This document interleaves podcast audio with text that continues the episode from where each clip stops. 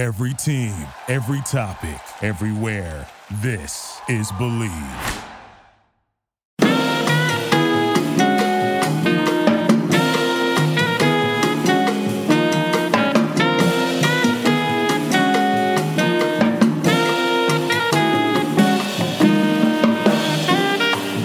hello, everybody. Uh, welcome to yet another version of uh, Bill Rhoden on Sports. A, uh, we used to call the coronavirus version. We thought it was going to be like a special edition, and it is, but it keeps keeps going on every week.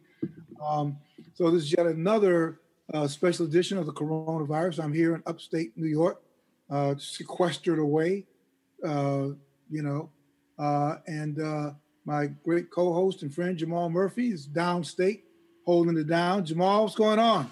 What's up, Bill? Yes, uh, we're downstate, still in the house, uh, still following all the social distancing guidelines, trying to stay healthy, um, as I know all of our listeners are. Um, so you know, just maintaining until uh, until things get a little better, and and of course we have a, a great guest on today to discuss all this with and give us some pointers for sure about you know what we should be doing in these times. Um, we have Dr. Marilyn Fraser. Uh, she is CEO at the Arthur Ashe Institute of Urban Health. Um, she's also a research associate professor in the Department of Medicine at SUNY Downstate Medical Center and the co director of the Brooklyn Health Disparities Center. Welcome. Thank you so much for having me. Yeah, amidst everything that's going on, thanks so much for having me because it's such important times too. Right. Yeah. No, Marilyn, thank thanks so much for uh, coming on. Uh, there is so much stuff to uh, to discuss. I'm sure Jamal and I joke. Every podcast we do, we got to have a physician on because it doesn't even matter what their specialty is. They could be like ear, nose, and throat. They could be podiatry, whatever. You got to have a doctor on just because whatever they say holds mustard. you know? But you were the real deal.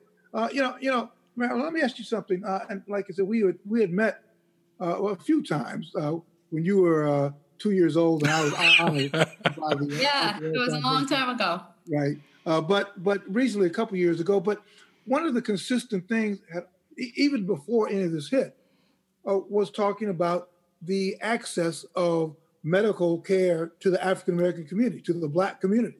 How that was, and that was one of Arthur's uh, big concerns is access to medical care. And of course, in recent weeks, now all of a sudden, everybody is, is reporting, wow, the black community is hit harder. And we're like, no kidding. Right. You know, we know- Exactly. Exactly. Isn't it something though that people are acting as though this is something new, Right. right? That people are like, oh, you know, after COVID is over, we'll still have disparities.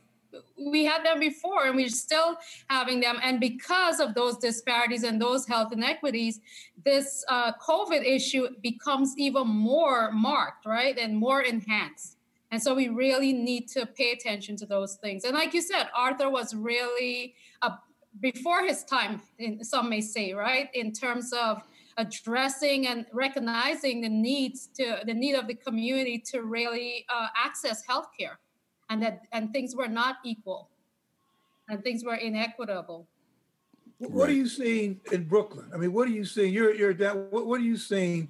Because you're really in the trenches, so to speak. I mean, what what, what are you seeing uh, from your vantage point? So, you know, Arthur founded the institute at SUNY Downstate um, Health Sciences University.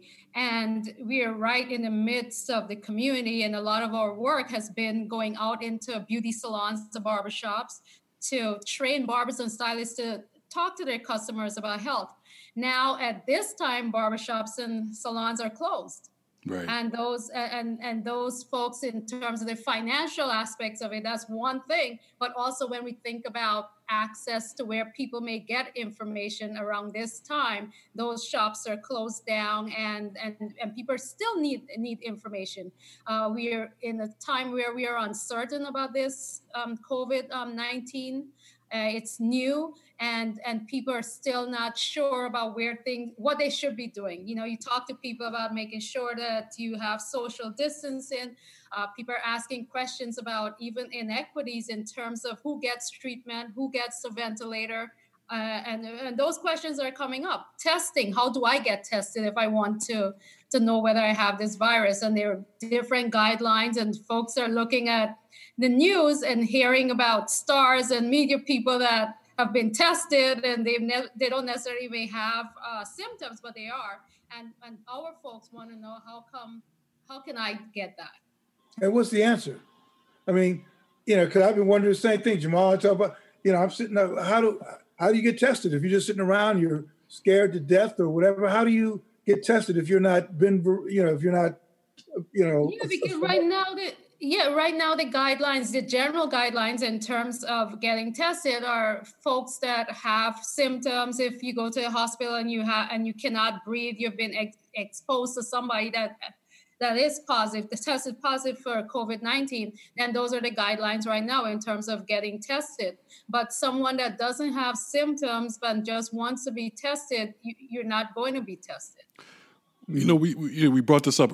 You know, first the first thing we did was bring this up about you know the media coverage of of you know all of a sudden you know wow the disparity uh, between you know of the disparity of blacks and and whites in terms of uh, the deaths and and and contracting COVID nineteen. Um, first, is it is it frustrating to you, or is it encouraging to you that that this media coverage about that? I usually like to be optimistic. I, I usually like to be optimistic, but then I said to someone when I saw a quote about disparities in health and and that you know even after we're finished with COVID uh, 19, we'll still have those disparities. And at first, it was kind of like, wait a minute, we always knew this was there. How come people are not accepting that? And how come it's become like a surprise to people like oh you know there are health inequities. And so that was really frustrating to, to think that because we've been doing this work for such a long time and a lot of people have been on the forefront doing work in terms of health inequities and looking at social determinants of health and all those social issues that impact health. But i think in, in terms of it it, the optimistic part of me think uh, that well maybe this is an opportunity for us to really put that forth, like really pay attention to those issues that are underlying all of those inequity things that we are experiencing. So thinking about housing, thinking about immigration issues that we don't want to talk about, thinking about racism that we don't want to talk about, all of those things that are there that are coming more to the forefront now. And, and I think it, for me, that part is good that we may be able to have the conversation and that's a, the positive thing. But but then thinking about the reality of people dying because of health inequities is um, really distressing. And what and what is the reality? Like, how is it truly impacting Black communities differently? Today, there was this great webinar by uh, Dr. Camara Jones, and she was talking about health inequities. And one of the things that she pointed out, you know, with racism and and even racism amidst um, COVID. Uh, the COVID disease, the COVID um, 19. And one of the things that she mentioned was that, for instance, in Chicago, you may have uh, 23% Blacks in, in Chicago, in, in, the population there. And COVID 19 is in 70% of Blacks are affected. So when you think of those disparities, you're like, wait a minute, something has to be done. Right and that's just and that's just one community if you think about louisiana you'll probably see the same thing in new orleans and and you probably see something similar also in brooklyn as well as um, other communities um, where people of color reside is, is there the same you know one of the things um, that i've been thinking about and that we've all been thinking about we talk about inequity uh, and I just wonder, even within our community, even the, the, the vast African, I mean, not just African American, but the Black diaspora, including Africa, that even with our community, there are haves and have nots. you know, yeah. there are people, I mean, my thing is that if you were telecommuting, you are a half. if you were right. working remotely, you are a half. Okay, we can start there. Then there are levels of have. Have, really have, have a lot, and have a whole bunch, you know. Um, yeah. So even within our community, there are levels. You know, you're a physician, or the and we all know people. Has has that? Are there is there a segment of our, of our population that because of economics are kind of not immune but have better access to you know, medical care, um, you know, just have more access to stuff. Yeah, there are folks that have more access and within our communities. Like when we think about, okay, we think of people of color, everyone isn't um, equal in terms of access, right? In, in, terms of access to care. And, and there are some people that may be insured compared to people that don't have insurance, right? And so the ones that may be insured may have uh, better access to care compared to those that, that do not uh, when you think about those social issues that we talked about with housing, where people live, you know, those things determine a lot. Your zip code, unfortunately, determines a whole lot in terms of uh, your health outcomes. So yeah, there are things are not equal, right? And and and there are things that there are people that may have more within our community and may have better access to care. Nevertheless, although those things may be, sometimes uh, the care that people may receive may not be the same and, and, and, the, and the care that people may receive because of those systemic issues. So when we talk about race, uh, racism, and, and, so forth, right? Uh, Arthur Ashe founded the institute because he thought that although he might have had access to care, he might not have had the same access as some other people, right? Yeah. Yeah, he yeah he knew that growing up in in uh, in Virginia. I mean, he, he, he saw that firsthand growing up in segregated uh, uh, Richmond, Virginia, that things were not uh, uh, equal. So, what advice can you give to to people who are just trying to persevere through this? You're hearing a lot of information. Uh, what are just some basic common sense uh, uh, tips or pieces of advice can you give to folks in the community about knock on wood, coming through this? Yeah, so well, social distancing helps a lot, and we tell people about you know staying a certain amount of space away from each other, six feet, and being away from each other, and that really helps to to reduce the to reduce the chance of someone spreading um, COVID. And we also talk about hand washing which is something that we think about as something that's normal and people should be doing but but yeah we need to wash our hands. Coming in from outside sometimes we just automatically come in and may pick up something but take the time wash your hands for for about 20 seconds with soap and water. Don't touch your face. Surprisingly that's how the the, the infection that's how you could get infected. So keeping away your hands from your face touching your mouth your nose all of those kinds of things. Those are some of the things that you want to pay attention to. You want to pay attention to symptoms, to re- re- realizing that some people may not show any disease some people may may not um, have that but if you if you feel though you can't breathe really go to that's when you want to go to to the doctor or go to the er or go to urgent care you don't want to go to the urgent care or go to the doctor or go to the hospital just for any reason? Because if if you if you think you oh maybe coming down with something but you, you but your symptoms could relieved at home please do that because we don't want you to go out to the hospital where you'll be exposed to people that that have this this virus and then you could become infected. So staying home uh, if you if if you have to travel, being careful, being cautious. Now we're talking to people about wearing masks in, in public and making sure that when you cover covering your cough, you know, sometimes people cover their cough with their hands. Don't do that. Go uh, cough or sneeze into the, the your elbow or with a tissue, throw it out. Those are some of the basic things that you want people to to do. You, you mentioned, uh, you know, obviously everyone's talking about social distancing and and things you can do to to help prevent you from getting the virus. But when we talk about uh, communities of color, there are there are issues. There are more issues involved with that. So it's it's harder to social distance if you live in a smaller apartment or you have a bunch of people living in there, or you're in close quarters. Um, you know what what can what do people in those situations? What can they do?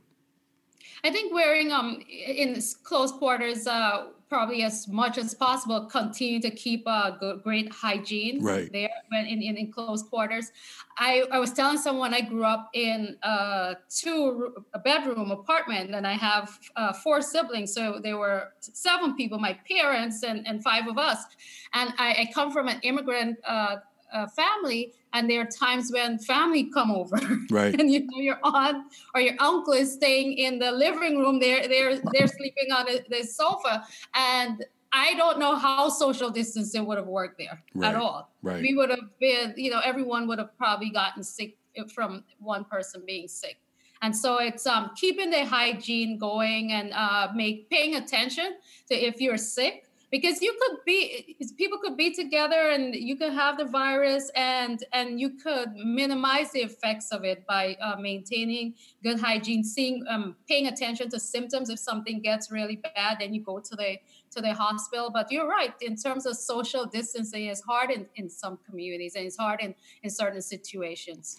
And also like one of the th- one of the things that that you you do um, with your organization is is make sure that the information gets to people. Like you said, you're you're uh, counseling bar bar you know barbers and and and hairstylists how to communicate uh, to their to their uh, customers.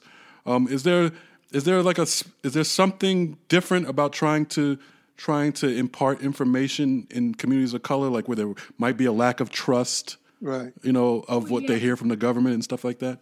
Oh yes, and and and and that's why it's important to find those folks that are trusted members of the community.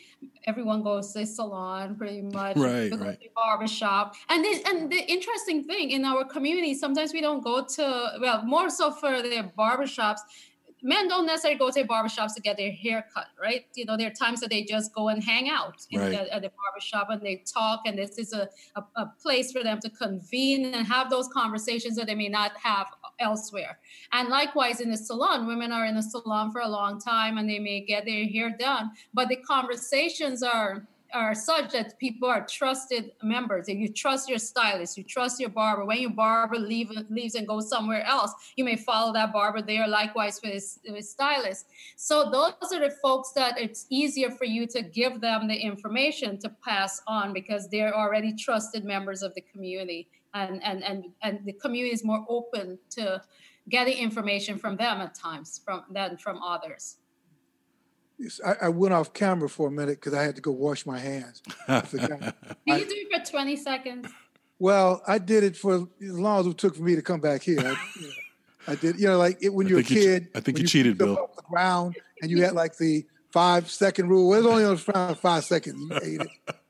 How long can I? How long? How many times can I use my uh my mask? I mean, I know you know I'm not fortunate enough That's a to. hard question. You know what? Uh, maybe maybe about two or three times. It, that's a hard question because you know, when we were in in school, we would just use a mask, and then when you were in medical school, when you're in training, you just throw it, toss it out. And now it's like, okay, you need to save these things because they become this really prime, you know, commodity kind of like real estate stuff and and it's and it's a hard question in terms of like how long should you use it without because you're not in a situation where they're trying to autoclave it and clean it for you. You this is your your regular mask, and I I don't know maybe about a couple of times, like two three times. Can you clean it? Can you clean I those don't type know. of? I can't even say how long I should tell you to use that. Can you Can- clean can those we- type of can we Buy masks? some, can we buy some from you, Mara? Oh, we can't say that. Can, we- hey, hey, can you give us a hookup, sister? I do not have.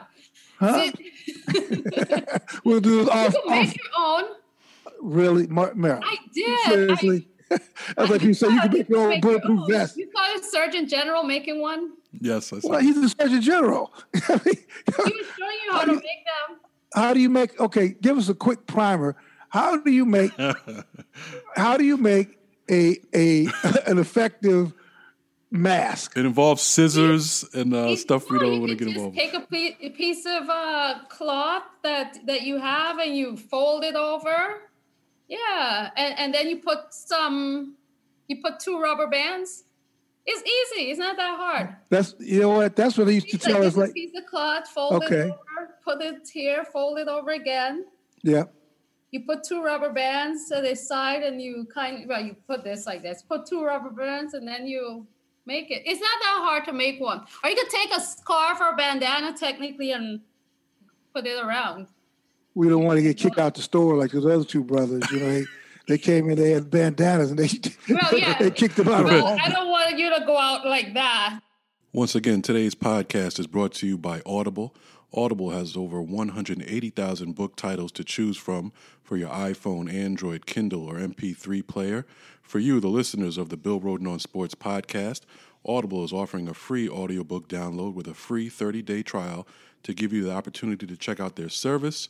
We highly recommend that you check out the classic $40 Million Slaves, The Rise, Fall, and Redemption of the Black Athlete by the one and only William C. Rhoden. To download your free audiobook today, go to audibletrial.com backslash Bill Rhoden on sports.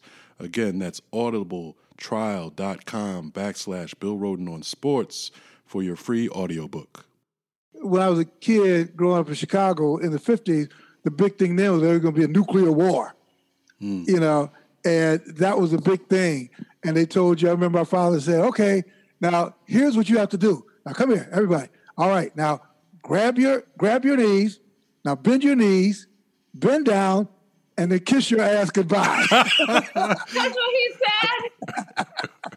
oh man, we need a, we need a positive message here, Bill. Positive me- messages. Yeah, but anyway, get get it back on getting back on track. Um, you know, the, the, other thing too. First of all, a little bit about yourself. Um, when you went into, uh, just tell me about your medical career because to me, being a, a, a doctor is probably one of the most noblest professions that one could really enter into because you really do save people's lives. Why did you get into the profession and sort of what was been your journey? So my journey is so different than other people's journey. So I went went went into medical school. I thought I wanted to be a psychiatrist. And I wanted, and because it came easy really in medical school, thinking about, you know, talking to people. When I did my psych rotation and met patients, that was a totally different thing that I was, that was totally different. And I thought, oh, I could not do this. And I, and I felt as though there were certain parts I wanted to go into. I love surgery, uh, but I didn't like the, the lifestyle of a surgeon herself. And when I was finished with medical school, I didn't know what I wanted to do. I really didn't. And I remember one of my preceptors said that there is an option of going to the Arthur Ashe Institute. Uh, they're doing some work around breast cancer work, and then there's, they're doing some breast cancer work, and then someone else was doing work around cardiovascular disease and hypertension. And I was really, in, I'm always interested about heart disease and hypertension. So I went to the institute because they had the funding to do that work. They, the people that were doing the work around hypertension and so on didn't have any projects they were doing right then and there. And, and the, the, institute, they, they just had received a grant to do breast cancer work in, in beauty salons. The trained stylists to talk to their, their customers about breast cancer. And since I had a medical background, I helped in terms of the curriculum and talking about the health messages. And I realized that that's what I really love doing. I love going out and talking to people about health, trying to have people learn about how they can take better control of their health. And, and so that's where I stayed. And then now I'm where I am with this. So I, I don't see patients, but I, I go out and talk a lot when I have the opportunity to to talk to people about about their health and but, health care. But I mean, when you were five years old, did you want to be a doctor? Was that like your burning thing on your five, six, seven years old, eight? Did. did. you want to be a doctor? I wanted to be a doctor. I like. I wanted to be a doctor. I like doing things with my hands and, and those kinds of stuff. Uh, when I was in college, I loved chemistry because it felt as though I was cooking, and, and I loved trying to figure out what the unknowns were. So I majored in chemistry, and but I really liked that kind of science and and I'm, I'm, inquisitive and analytical. Yeah those kinds of things. But i really like teaching too. I like teaching and talking to patients. Where, where'd you where'd you go to college and med school? I went to medical school in st lucia. Oh wow. Yeah so it was it was and that was like one of the best experiences because i got a chance to see things in, in a different community and, and different way and, and understand how people interact sometimes outside of the, the US. and I did some of my training also in Mexico, and so I had a, I had exposure to a different type of healthcare system, and and I, realized there there are a lot of things that are good and bad about both uh, systems. That sometimes we take things for granted here more so that when you think about the opportunities that may be available, and also uh, thinking about just healthcare being more of a right in some places, right? You know, everybody has healthcare, and and yeah, so those that's my upbringing in that when I was five. Oh, when you were five. how, how, how do you feel about you know the discrepancies in terms of uh, you know different healthcare systems? I mean, when you look at this country and now, like you like you brought up before, like you know masks and uh, you know all the PPE material is is in yeah. high demand. You would think you know this is United States of America. We're supposed to be the richest country in the world. You know we're we're struggling and we can't get ventilators and all this stuff. Does that does this make sense to you? It doesn't make sense, right? Because you think even, but then it doesn't make sense that people should go hungry in the United States either, right? right. It doesn't sense that you know there are people that are homeless and you right. have people that have mansions and, and people that live in places that you know by themselves and, and you have people that are homeless it doesn't make sense that people are hungry when we throw away so much food right. and and something like ventilators and you're asking you know how could you not have those right how could you not have uh, things to protect the people that are going to do the work and, and so it doesn't make sense. So why wouldn't we even you know share things? And so make sure that those that have a surplus gives to those that that may be in lack you know those kinds of things um, don't really make sense. And and i think a part of it is that we just weren't prepared. Right. we didn't take it seriously. And and and we kind of uh try to play catch up at this time. And and and that and that's a hard thing. Right. So how do you think we're going to come out of i mean it, it's when you know we keep saying how do you think we're going to come out of this like there's a finite ending you know and then there's a beginning but how do you think this is going to change uh, our different communities, our interaction with each other? And then how do you think do you think there may be a positive outcome for the healthcare industry? So different. I'll take the positive outcome one first. I think uh, I think for the healthcare industry, I think just being more prepared, uh, even thinking about how manufacturing is done in this country. Like, you know, we, we don't have masks because we don't may not make as much, or we may depend on another country to do those kinds of things. So even thinking about just uh, being more prepared. Uh, also, even thinking about training that we get as as doctors and nurses and other healthcare professionals, thinking about what really is needed for the that, those training um, sessions, because now we have students that may not be able to have. Uh, those clinical experiences, but then they still have to go through to graduate and, and so forth. So even um, thinking about what, what is needed in our professional lives, even so, uh, thinking about what other health professions may be needed or what what things we need to pay more attention to, where we need to put funding into.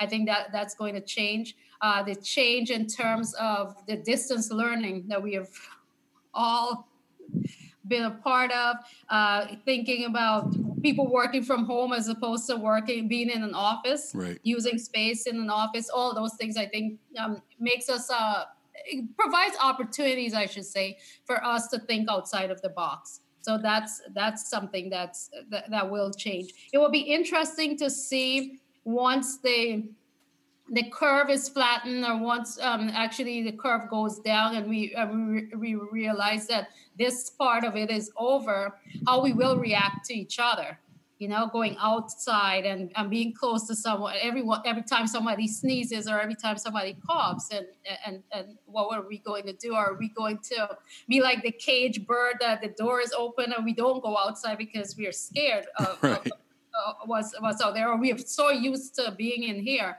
um, I think even thinking about on, on the social side of it, even thinking about prisons, right, and prison reforms and so on. What are we going to do? Yes, that, right? Because there, you know, you have people that are locked up, and this virus is spreading, and right. and even conditions were bad before, and it even makes you think about how bad those conditions are, right, currently, and what are we going to do as a country to make that different? Wow, that that that that's a that that's a lot. How are we going to trust each other. Oh, you yeah, know, yeah, before, you know, Yeah, we're going to March 10th. You know, I use March 11th and, and sort of the sports calendar because March 11th was when the two NBA players tested positive for coronavirus. And after that, that's when everything got shut down. You know, so I use March 11th. But I was thinking March 9th, we were crowded arenas, we were in long lines, we were cheering, hugging each other, bumping five, everything. Yeah. March 12th, we're like, you know, I'm, I'm walking around. So you, you bring up a good point. You know, I mean, are we going to ever really fully trust each yeah. other again? I mean, you know, soon. Yeah, it'll take a while, and and hopefully we are prepared because uh, it's been predicted that we may have another wave of this right towards the end of the year, and hopefully we are prepared. Well, mm. well, speaking of that, uh, we you know we have a president out here talking about opening the country up, whatever that means. Um, you know what? Yeah. What's your take on in terms of when people are you know start going outside again? You know, this is a sports show. Can you imagine um, bas- people going to basketball games or baseball games anytime soon, or even anytime this year? Even can you see that? I don't see that because, like you know, Bill, like you said about the trust issue, even going outside, just even thinking about going outside to, with people you know, going to church with people you, you know, or going to, to place with people you know, uh, that's going to be difficult. And and then thinking about opening up the country, I, I, think that will take little steps at a time, and and it will and it will, and people will have to feel safe again, right? And people will have to feel that whoever is giving that message about opening it up is trusted, right? And they right. know what they're talking about. So that's something else too that people have to feel as have as though they have confidence in the messenger in order to go out and interact the same way that they have been in the past. Yeah, and there are going to be certain people, uh, a part of my family uh, call that is going on now. We're having this discussion and uh, most people, I don't know, I'm not going out. A couple people, yeah, I'll go. There's a game, I'm going. There's a concert, I'm going. Because people are just so eager to just get out of this. So I imagine if it comes down from the White House, wherever that shakes out, and they say, open it, you're right. Some people will say, I'm not going out.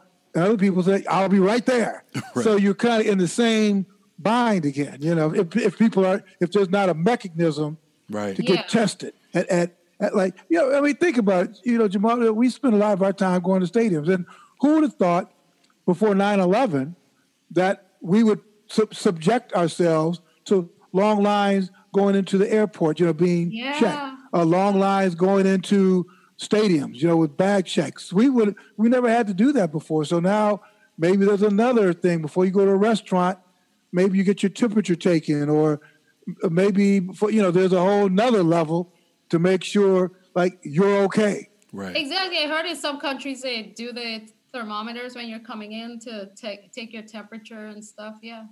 how long is that going to take? And then, of course, people have their fake thermometers. You know, already been trying to try to beat the system. Bill, they just trying to beat the system. Thermometer on you and just like.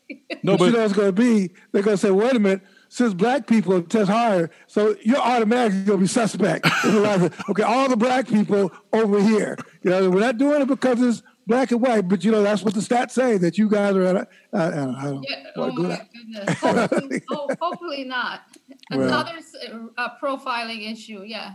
Well, you know, it's, uh, anyway. Uh, any, any uh, before we let you go, Marilyn. Again, our, our guest has been uh, the wonderful Dr. Marilyn Fraser. She's the CEO at the Arthur Ashe Institute for Urban Health, one of the great, uh, and as you mentioned, forward thinking uh, institutes in the country, and founded by uh, the great uh, Arthur Ashe, who saw this kind of coming a long time ago that the, the, the uh, underserved communities access to medical care is one of the great uh, Achilles heels of this country. Um, so thank you very much, Marilyn. Oh, I did have something to ask you uh, you know, medical. That's where why we really got you on, so we could ask like medical opinion and stuff. But but when, when people are, you know, so I drove I drove across country a couple of weeks ago from uh, Arizona to New York because uh, I'd been flying, and I finally got to the point where I was tired of playing Russian roulette. So I said, you know what? I'm going to get in a car, rent a car, wipe it all down, you know, but at least for 2,500 miles, I'll be the only one in that car no airports, no changing planes. I'll be the only one here, you know, uh, And so, what's your thing? So I've got a, a, a office studio in Manhattan. It's in a church that's been deserted for like a month, a little more than a month. Nobody's been there. So I figured, well, it's probably safe for me if I could go from where I am up here in my car, isolated, go right to the church, which is deserted, you know, have my wipe down the lot, get in. Is that safe? I mean, or, or is this, once you go to Manhattan, like COVID germs just kind of hovering around and just as soon as you go over the George Washington Bridge, they're just there. Open the door and that's it out there. No, it should be it's safe. I think uh, even just as you as now there we're talking to people about wearing masks more so and, and going out into public. Um, yeah, to go into some place that's isolated, no one is there. It's been cleaned up and so on. But that's safe. A lot of people are running away to different places too, and, right. just I know. yeah, And being- bringing disease with being them. away from people that are spreading, right? They, we're being away from from people that may be giving off those germs in a sense. What about we're talking about maybe getting people back out, uh, back to work and all that? Don't we need testing for that, along with all the masks uh, that we need and ventilators? Like tests, we don't have enough tests. Do you see us getting that accomplished to, to the point where we can actually start to feel safe anytime soon? I think we we probably are headed in that direction. We are not there right now, uh, and and it would be wonderful if we can really test everyone, right? If we can really test everyone and know, okay, who has this and how could people protect themselves, as opposed to just testing people that are sick. And when when we know right now the way that this virus operates, that there's some people that may not show symptoms, but then they're positive right? And so it would be great for us to get to that place. I think we are trying to get there in terms of getting more tests available, even having different types of tests available. I've seen certain things um, that that in some countries they're trying to have, you know, home testing even develop, and it, and, and we are trying to get to that place, but we're not there right now. Well, what do you what do you think? I mean, I think what is the number now? I think it's like six hundred. Was it six hundred thousand, or were we close to a million people uh, infected yet of known Yeah. infections? I can't remember what the number is now in uh new in the U.S. in the U.S. Like what? Oh, yeah, we not a million. We, I think the last time I, I saw it was about six hundred. Right, so six hundred thousand. What do you think the real number is? Oh my goodness. Yeah. That's that yes. That that that is that that's that's a hard question. We know that it's more than that, right? We know that we know that it's more than that. We one of the things that's interesting too is that people that might have had thought that they had the flu earlier in the year, or people might that thought that they might have had some pneumonia or something, or people that might have been diagnosed with pneumonia earlier in the year that might have had this virus even as early as last year sometime. So I know that we know that the number is higher. I don't know how much higher because we haven't, like you said, you asked, you know, we haven't we, we haven't tested. You know how many people have we tested, and so yeah, it could be much more than that. And uh, but we haven't tested, folks, and we're just hoping that we could reduce that by by reduce by doing certain precautionary measures with social distancing and, and the hand washing and those public health uh, precautions. How do you have family still in St. Lucia? How are they doing? How how is St. Lucia doing? I have a lot of friends in St. Lucia. So my, my family, uh, my family is from Guyana, and uh, I and I have a lot of, of um, friends in St. Lucia. St. Lucia is actually one of the ones that doesn't have as many cases. Uh, Guyana had one case that came over from from Queens, went over from Queens to Guyana, and that's how it started. And then you had now they're up to, and it's a small population. They're up to like forty something people, and it's they have a small population there. But uh, and the West Indies, you have a lot of people because of the travel from the U.S. or travel from England and those kinds of stuff. You st- start seeing more cases in the in the West Indies and the Caribbean. Those countries don't have the resources either, right? Right. Yeah, it's just you know, uh, that's another podcast. Stay where you are, you know. Right. Yeah. I know this is interesting too because those countries close their borders, right? So they're they kind of like, okay, you know, you're not allowed to come into my country now from U.S. or come in. I know. I know. The, the Caribbean should they, they should have been been build, building a wall, you know, a long Right, time that's ago. interesting, to right? They probably want to build a wall. If they could, they probably would build a wall right, Right. now. And, and have the U.S. pay for it. That's right. That's right. Keep stay the hell out. Hey, uh, guest is uh, Dr. Marilyn Fraser. Marilyn, thank you so much. This has been really uh, re- reassuring. I mean, I guess we're all looking for something reassuring. You know, just can you tell us something that's reassuring? You know, uh, it is going to be. We'll get through this, and then we. But and we still have to deal with the other issues that are at hand. Right. yeah. Not not what my father told me. He's like, Ben, you kiss your all, butt we're all going to die. Yeah, we're all going to. Yeah. Yeah. Hey, but Marilyn, thank you so much. Hope you and your family are staying uh, uh, really safe and look forward to having you on again so we could talk about, you know, uh, post corona. Right. Well, that would be wonderful after this. Yes. Absolutely. But, but thank you so much. No, thank you all. Take care. You too. Okay. Take care of yourself. right. Bye bye. Bye bye. Bye bye. Well, Jamal, I don't know, man. That's, I mean, that's kind of reassuring. I mean, she had a very reassuring tone to her and gives you some degree of hope, right? More, you know, we more information than we get from the president. Uh, you know, by far, obviously. So, you know, Yeah. I mean, So, you're probably better off listening to this up- podcast than than uh, than the than the everyday press conferences. Hey, listen, man. Um, you know, look for you. uh, You know, you and your family continue to stay safe, and um, you know, we'll look forward to getting some, uh, getting another relevant guest next week. Yes. Um, but meanwhile, everybody out there, stay safe. Uh, find some different ways to continue to have a healthy, positive state of mind. You know, and uh, eat well. Come up with some good dishes. Don't drink too much, but we understand you got to drink something. right. So, uh, Jamal, you take care, man, and we'll see you uh, guys next week. Question. You too. Take care, Bill. All right, everybody. God bless.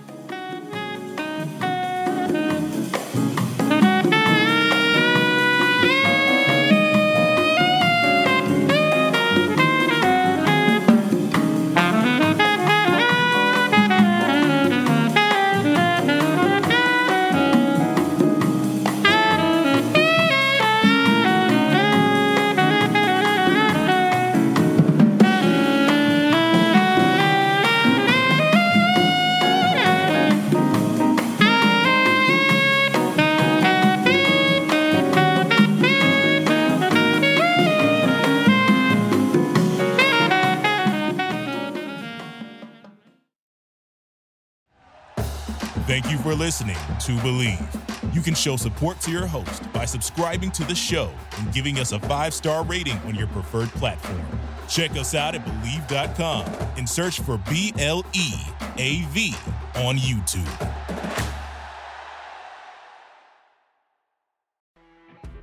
You know, when you're listening to a true crime story that has an unbelievable plot twist that makes you stop in your tracks? That's what our podcast, People Are the Worst, brings you with each episode. I'm Rachel. And I'm Rebecca. We're identical twins who love true crime cases that make you say, didn't see that coming, and we hate the people responsible for them. Listen to People Are the Worst now on Apple, Spotify, or wherever you get your podcasts.